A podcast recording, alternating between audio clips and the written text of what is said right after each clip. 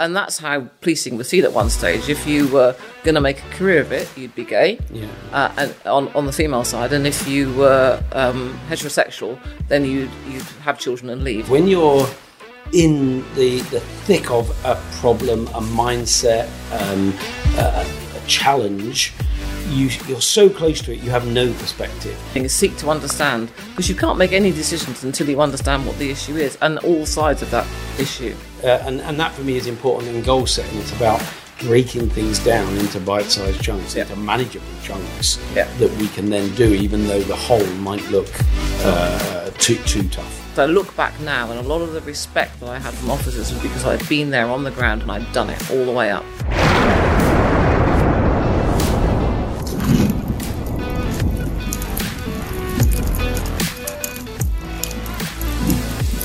Welcome back to another episode of Success is a System. I'm Mike Greene, and today we're very honoured and, and pleased to have Julie Spence with us. Now, where do I start? Julie, I've got a whole list of things here. Was the Chief Constable for Cambridge, um, uh, got an honorary doctorate for law in 2008. In 2010, got the uh, Queen's Police Medal. Um, is the Lord Lieutenant for Cambridgeshire. Has been since 2017, representing our Queen and now uh, King Charles. Uh, has been uh, a leading member of the Association of Chief Police Officers, President of the British Association for Women in Policing. Uh, how do you write a CV? All of these awards alone are just. It, uh, it's so impressive, and uh, you you must be very proud. Yeah, I am very proud, but it's sort of um, an example of a life well lived and a lot of hard work. Yeah, yeah. No, absolutely. And hard work does that come from your upbringing? I mean, I often like, like to start with, you know, where does it, where did it all begin when you were young at school, family environment? What, what, what tell us a bit about that? Yeah, it did. I was born, um, well, I was actually born in Framlingham, now made famous by Ed Sheeran, used to be made famous by The Castle. All right. um, but my father was a farmer, but actually, what was true was he was a farm labourer because he actually worked for his father and he had to say thank you for his wages every week at the behest of his, of behest of his mother.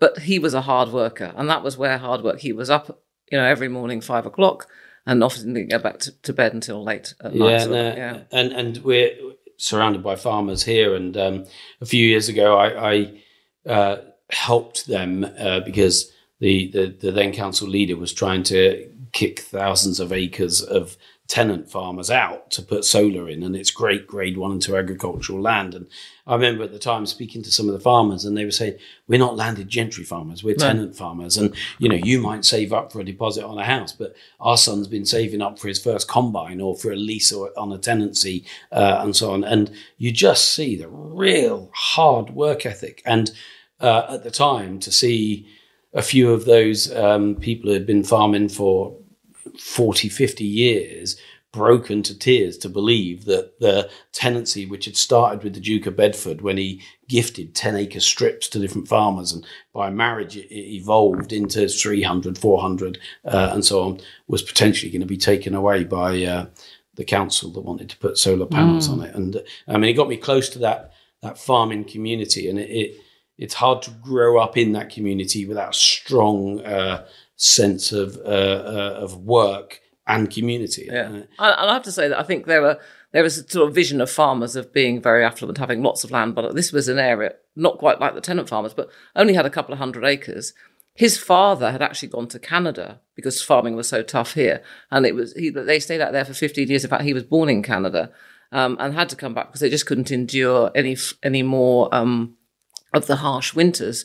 There's pictures of him on horseback. And I just think, you know, in the 19, what would have been early 1900s, 1920, my grandfather himself was a pioneer. He went across to Canada to try to Takes so make a much living. courage, yeah, and you, just think it wasn't an era of tractors and combine harvesters. It was real hard grind.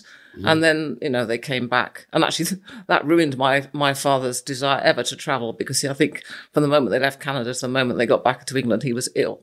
oh, So they wanted to go back to Canada. Yeah, well, I just think he was just never wanted to go on a, on a boat or a plane or anything ever again. Thank you very much. Well, it's interesting because uh, we we we've been here for 25 years now, nearly, but uh, it, it's uh, 18 um, uh, 1880s farmhouse, and uh, when we bought it off the farmer, I said, "Look, it's lovely, and we're so glad to be buying, buying, uh, have the opportunity to buy this." But I've got to ask you, why would you sell? Because they'd had five generations of the family here.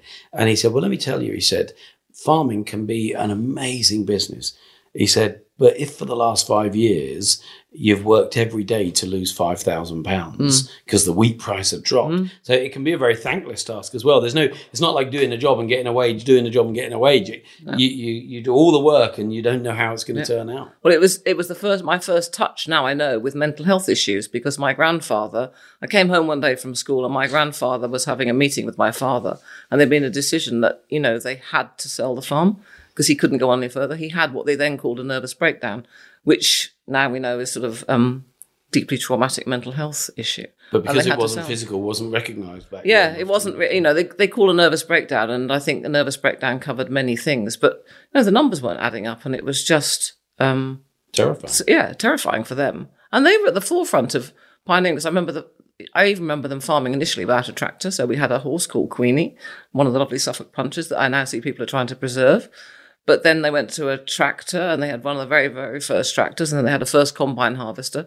But they just couldn't couldn't make it make it work. And so yeah, it is a myth that if you come from a farming background, then you come from a wealthy background, because that's absolutely not true.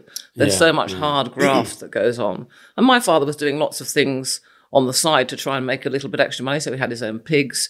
He would breed rabbits, you know, in those early Well, days. and, and so many people see uh, the romantic view of a tractor out in the field in the summer uh, and don't realize how you get a downpour that can lay the crop down and you can't, Mm. you know, it can destroy what could have been otherwise a good crop. And Yeah. you've got to be out in it, whatever the weather Yeah. and, and so on. But um, growing up, did uh, did you get involved in that farming or, or was you at school? What, what, what yeah, well, it was uh, it was from naught to eleven. that- Then my father had to do a complete change of career. Although he initially wanted to become a um, uh, to be his own tenant farmer, but it, that didn't work out. So he actually became a sub postmaster, and it was the best thing he ever did. So he went from farming into a business, which he said he played to my mother's strength because she'd actually worked in the post office as a Oh, youngster. okay. But yeah, in terms of farming, did I get involved? No, not really. I was in, I used to enjoy it. I didn't realise the turmoil that was going on behind. So I was making castles out of bales in the in the summer and Right. enjoying fishing around the pond and um, shouting at the pigs and and just enjoying nice sort of country atmosphere. So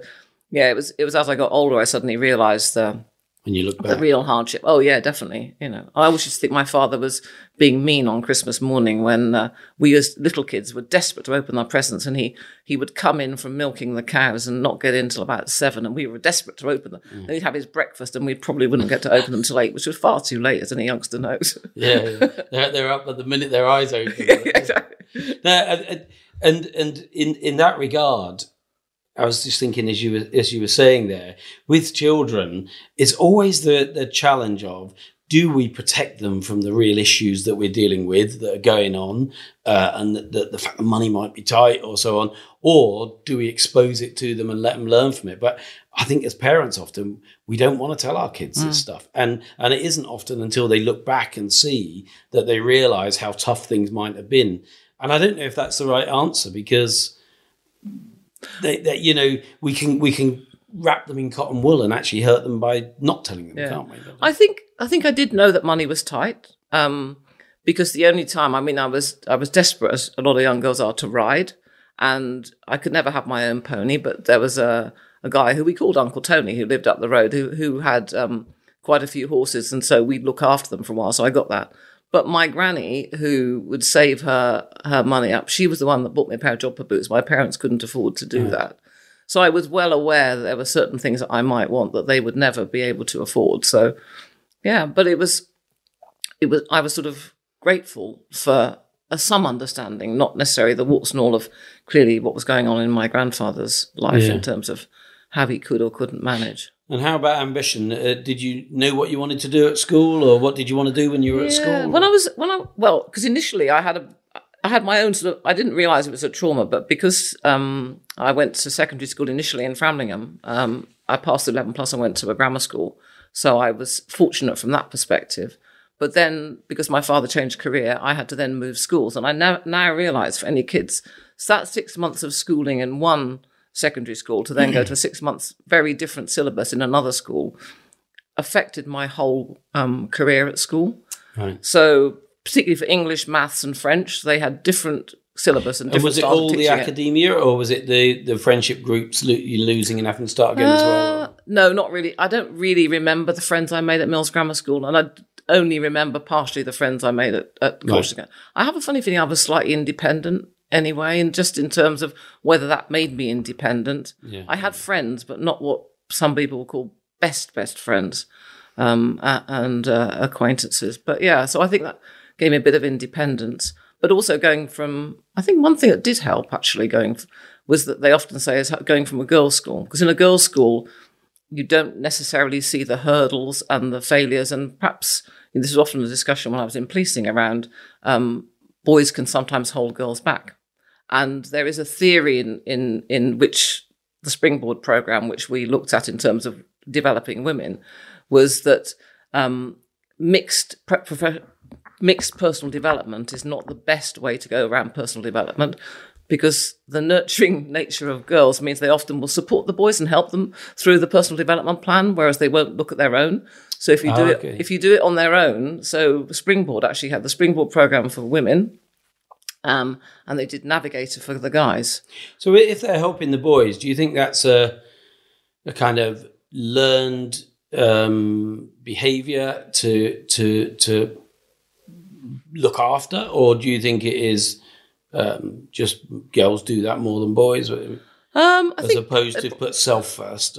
It could be a learned behaviour. It could also be um, part of boys and girls bonding as going as you go forward. You know, Yeah. how do you work on a relationship? Um, and, and whether the research would show the same now, it, I'm not sure. But that was really the bit. You know, why aren't women taking their place? And this was, dare I say, 20, 30 years ago when the program was started. why aren't women taking their place where they ought to be in terms of their ability? And we knew that in policing from, you know, we had more women with degrees at sergeant level, but they weren't necessarily reflected in the numbers in the ranks. So what is this? What what what's stopping and what's holding women back? And that research started to open a few eyes in terms of the personal development. Yeah. I'm not saying that you shouldn't that you shouldn't network because the whole thing is around when you network, you have to have um, you know network with men and women and the best in the field. You don't just network with women because it would be a pretty sad organi- sad society if women only networked with women and men Yeah. only networked with men. No, no, and I saw um, in in preparing for for today, uh, I saw in a, a short interview you did with some students.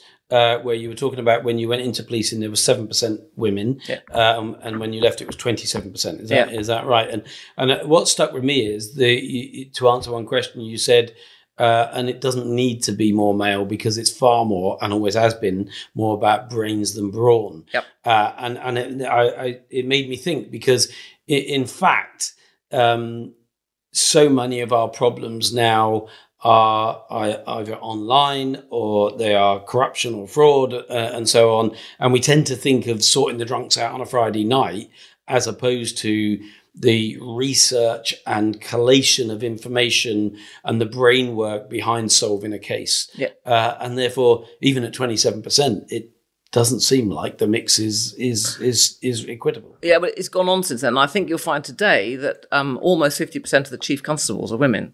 Oh, good. Okay. Yeah, so I think that you know we are, and, and but it's but because policing is a career, um, and it tends to last thirty and now probably thirty-five to forty years. You're going to take a while to get through that. So starting it when I when we started it in around 1998, 2000. Well, actually even before that, looking to make sure that women achieved their potential and benefited the organisation because it's not about just achieving your potential, whatever that might be. It's about doing what you do best for the public because ultimately we're a community service. So it's around how you deliver and we bring both men and women and the best of men and women together to deliver the best we can for the public.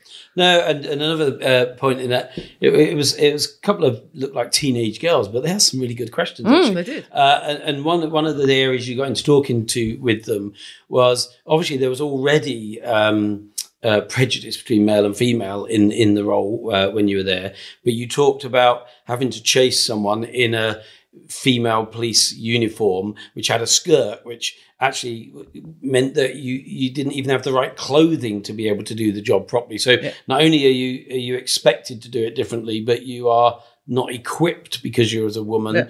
uh, in the uniform and stuff to do it. Absolutely, and it, and part of it was you think back now. Why did people think that it was actually okay for women to do the job in a skirt when actually that inhibited of running after anybody? Do they think that we shouldn't run after anybody? And then, you know, from women's perspective, that you'd only be doing half the job.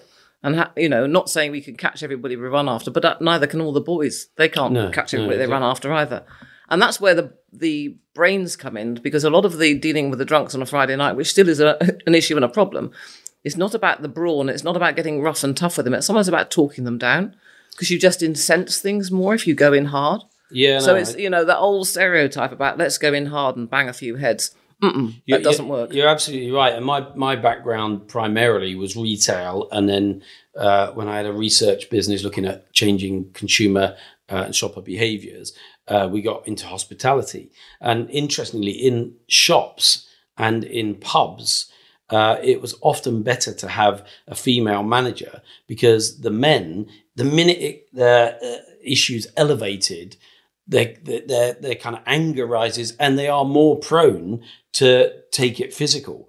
Uh, whereas the women were always better to talk it down. They they kept their hands by their sides. They didn't kind of even move their arms in, in or g- gesticulate in a in an aggressive manner. But the men tended to incite what could be um, a volatile uh, situation into a fight as opposed to talking it down. So no, I think that's a really good point actually, uh, which is interesting. Hope you're enjoying Success is a System. Every Tuesday, we launch it on all podcast platforms and on YouTube. Drop us a note and tell us who you would like to see or hear on Success is a System or what subjects you'd like us to cover to help you and your business. Success is a System. Like, subscribe, and make sure you get it every Tuesday for great lessons and systems that have made people wealthy, healthy, and successful. But you didn't start in policing. No, no, I didn't.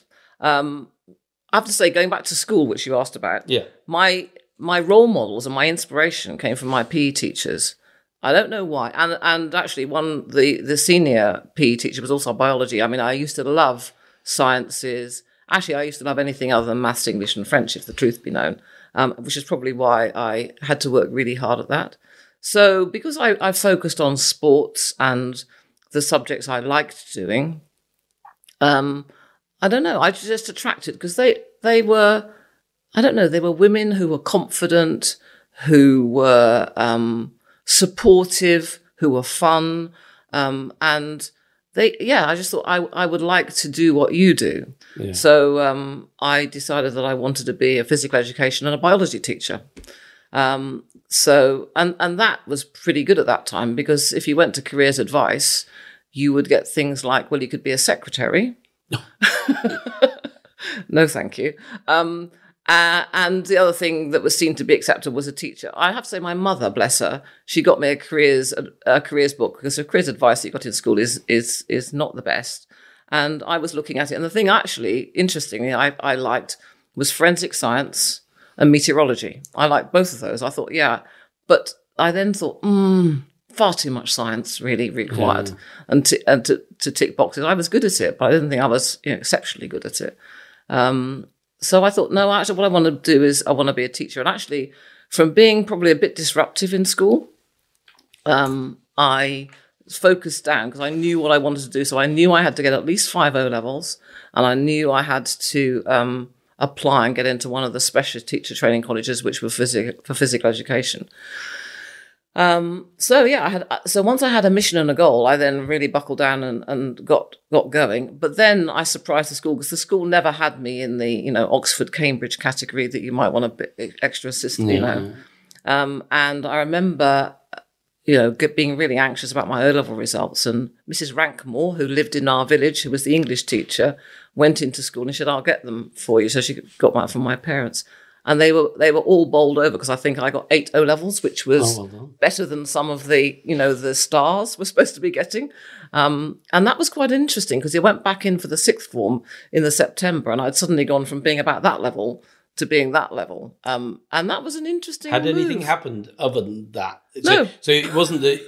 Had you seen your? Did you surprise yourself with those results? Firstly, because often I, I I talk to a lot of people, and where they've achieved more or better than they thought in school, they were surprised, as surprised as some of the teachers, but often because they just assumed that the teachers would put you in the right box Yeah. because they're a teacher. You know what I mean? It's, Yeah, um, I I think that for me it was around um, the hard work. My mother will tell you I absolutely used to work my socks off in trying to understand what the syllabus was about.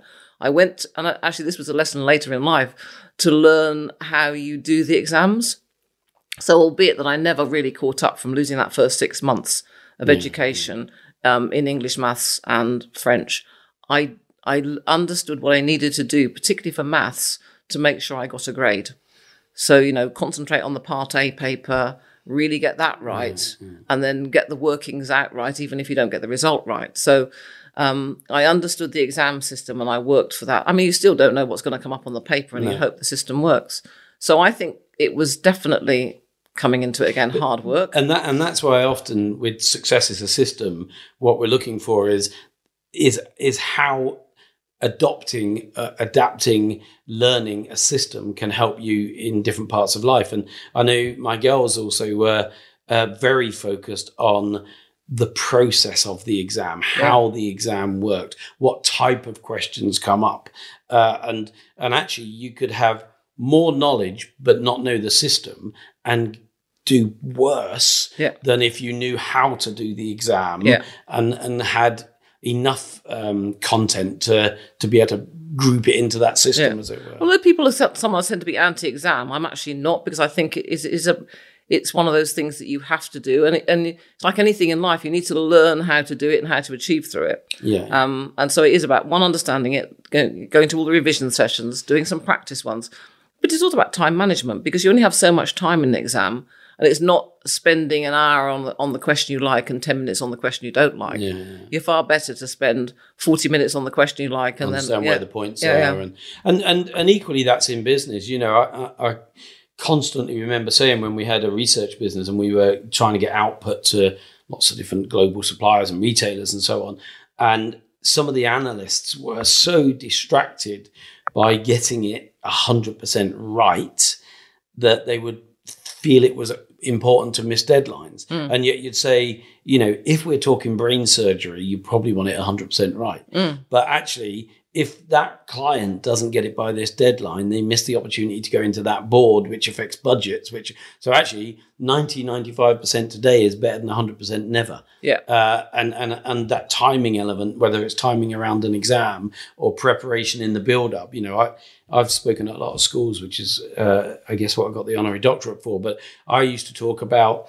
my daughter, one of them is a musician, and, and both did a bit of music uh, early in school, and I would realize even though it make your ears bleed when they first start learning, you know, it's 15 minutes every day, 20 minutes every day. And so I'd, I'd share this with people six months before they were doing uh, GCSEs or, or, or um, A levels and saying, look, you've been told where they think your grade is. Firstly, that's where they think your grade is. It doesn't have to be where No, it doesn't is. actually. Um, and secondly, if you just put 15 minutes into three subjects between now and the exam, I, I almost guarantee you'll go up one grade. That extra one grade in those three areas might open a different door to you, which could transform and be uh, a new beginning to a, a completely different life than if you just carry on as you are today. So, uh, and and that for me is important in goal setting. It's about breaking things down into bite-sized chunks, into manageable chunks Yeah. that we can then do, even though the whole might look uh, too too tough. And I think that's what happens to youngsters. You know, if you look at the exams, you know, you look at your exam schedule, it looks enormous. But if you start, and I, I suppose this is what I did. I, I didn't realize I was good at organizing until I did it. But I, I, I would put my revision into sort of blocks.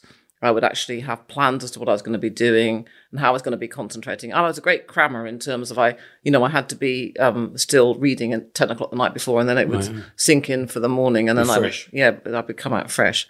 So, um, yeah. so, so you went system. on, did a four four year teaching degree in Liverpool. Yeah. Uh, got qualified as a teacher of physical education Yeah. and biology. Yep. Went into uh, teaching, and it was the best thing you could ever do. Of course not.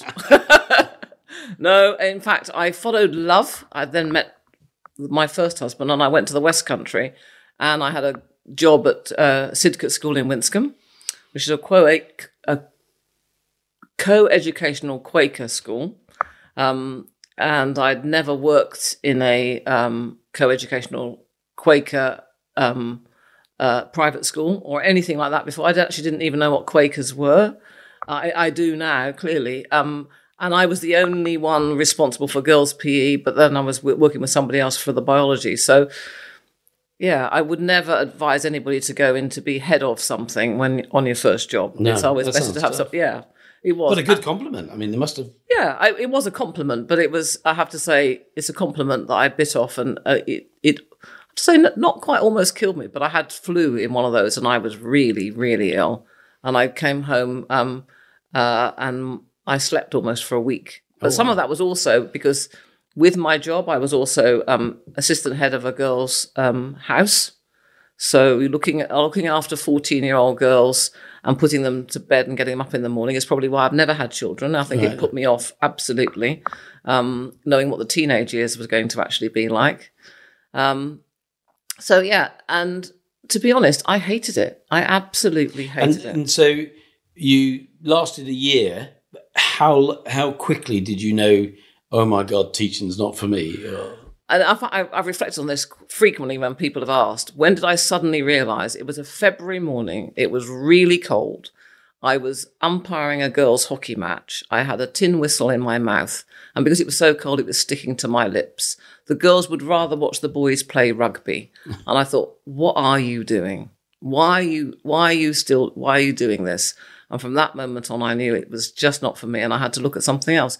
So I wondered initially, was it the private school environment I didn't actually like? Because for me, you know, the little things kid, kids did became monumental. Yeah, you know, they yeah. became as if they were a world crisis. And I thought that's out of all proportion to reality. So that wasn't, I didn't find that very pleasing uh, from that perspective. Uh, so I thought, should I go into the public uh, school sector, as in, you know, the government sector? Would I find that better? And I did think about it. But luckily for me, my first husband, who was in the Merchant Navy as a cadet officer, um, decided that he wanted to spend more time ashore with me. Um, and uh, he applied to Avon Fire Brigade and Avon and Somerset Police. And again, fortunately for me, Avon and Somerset Police were really quick on the recruitment and they recruited him to be an officer. So when I was going through these thoughts about what do I want to do, I thought, hmm, I think I could do that. Because you're hearing each day. Yeah, I was hearing what he was about. doing, what he was seeing. I mean, I'd, I'd always. I remember when Merseyside Police came to co- came to the college in Liverpool, um, and they were trying to recruit at the time, and I thought, oh no, I couldn't do that because I was somebody. If anybody mentioned blood, I had to undo my collar, and I thought, Oh, right, okay. you know, we're always dealing with blood, and go, I couldn't be doing that job; it would be horrendous. And I thought, well, I'm not here training as well for four years to suddenly go off and be a police officer. Why would I suddenly change careers? Little did I know.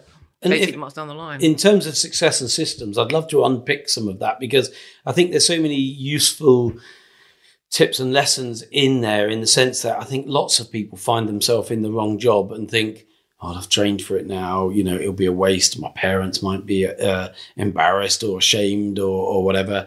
Um, and, and, and it, was it scary?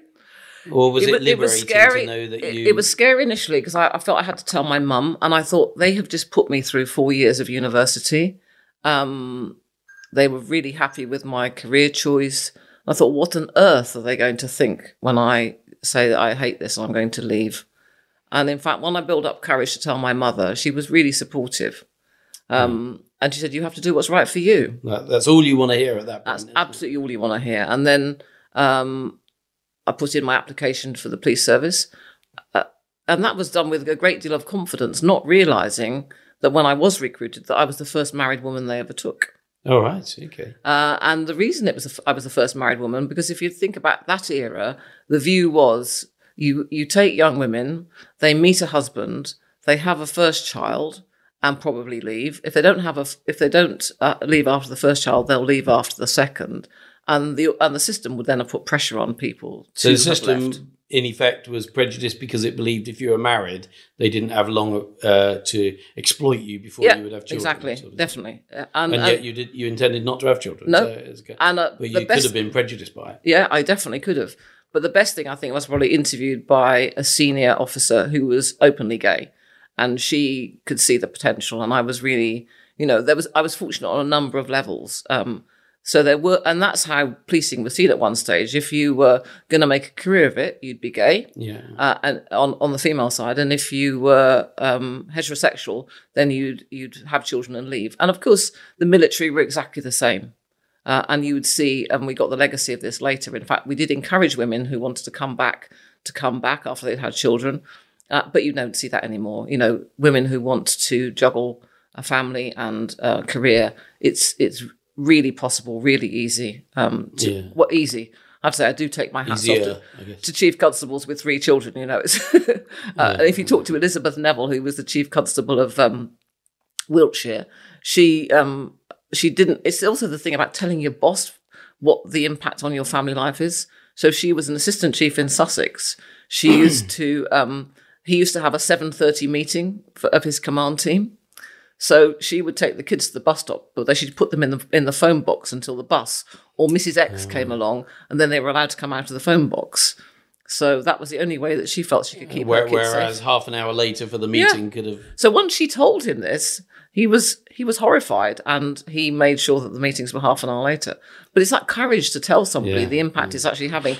So for a small Well, change, uh, uh, it's it's courage, but also um, one of the things you said was um, the little things the kids did when you was in that unhappy place were monumental. Yeah. uh, which was completely out of perspective. You, you, Yeah, you said, but the, the reality is when you're in the the thick of a problem, a mindset, um, a, a challenge.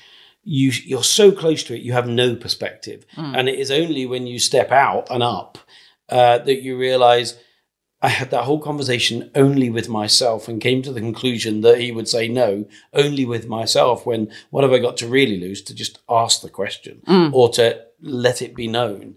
And and I, I, I do wonder if in school we should get into a bit more behavioral understanding that there are different behaviors and so on, conflict uh, resolution, and also that conflict isn't all negative. Conflict is often just disagreeing, but disagreeing with an intent of getting to an understanding, mm. which actually is a really positive thing. But Yeah. often, the minute we think there's any kind of conflict in a conversation or an ask, we often have a conversation with ourselves and talk ourselves out of it before asking the question. Well, I always think the same with a grievance procedure in an organisation. So you have a grievance against X. It tends to be the first person who raises the grievance, then sets an investigation off. And because it's the first person, they think they're right. And initially, you think the system probably thinks they might be right. But actually, a good outcome for a grievance procedure is to agree to disagree. Because two people come at things from two different perspectives. One will like it, one won't Yeah, like it, or whatever. Doesn't necessarily mean that either of them are wrong. It just means that actually something isn't right and they have to agree to disagree. You might then agree to do something else about how you can ameliorate it. But it doesn't mean to say A is bad and B is good, or B is bad and A is good. No, it means and they don't have to change their view, but No, they no, should exactly. understand that there's not just Yeah. their view. Yeah.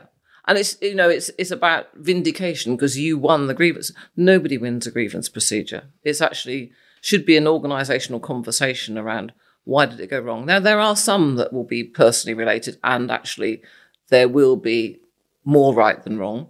But I've seen more in my career of actually being a balance about you know you have to agree to disagree, guys, because Yeah. actually you're seeing things through the, the same things through different lenses. Well, and interestingly enough, the you said nobody wins a grievance procedure.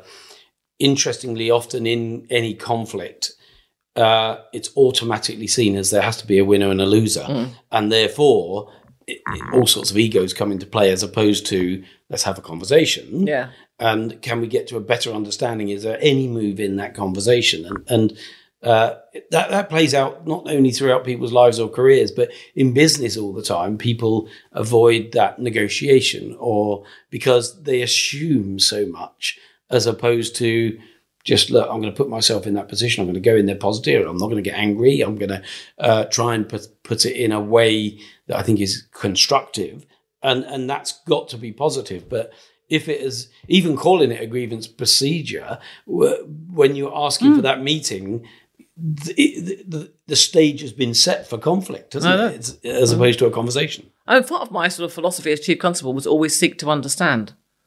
So hmm. before you make any decision, Seek first to understand, understand yeah, understand, yeah, what's happening on either side or whatever's whatever you're doing is seek to understand because you can't make any decisions until you understand what the issue is and all sides of that issue.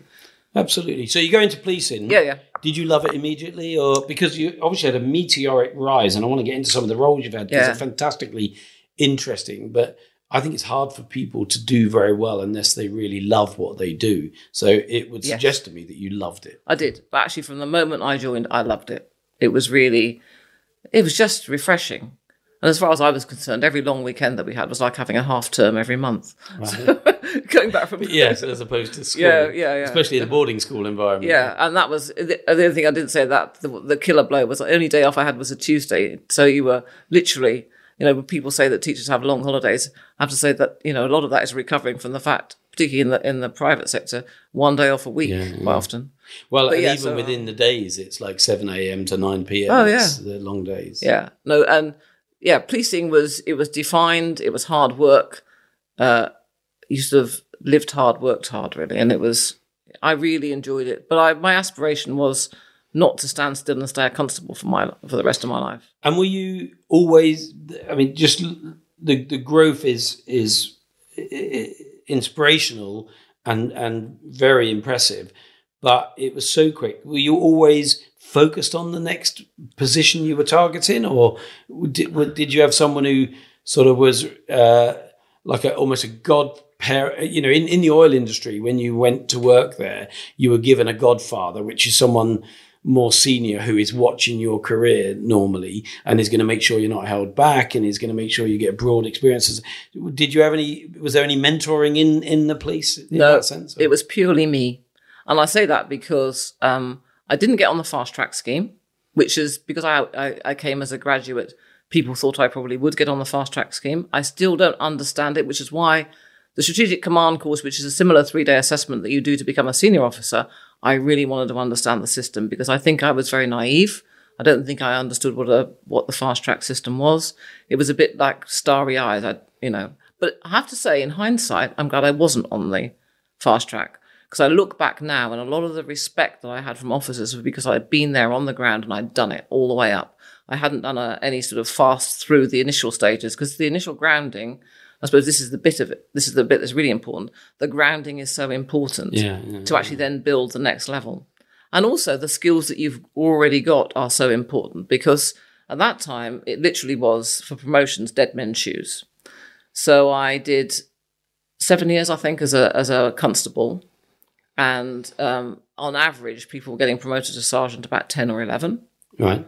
And then somebody suggested to me that why didn't I look at training? Well, I probably vowed never, ever, ever to go back teaching ever again. Yeah, yeah, yeah. So um, I thought, well, Julie, come on, you know, play to your strengths. You've got this behind you. And um, so I went on a on a on an instructors, it was called then, program, and I learnt more about teaching people in the ten week instructor program ever I learnt in. Thank you for joining us on Success is a System. Watch out for an exciting part two with Julie Spence next week.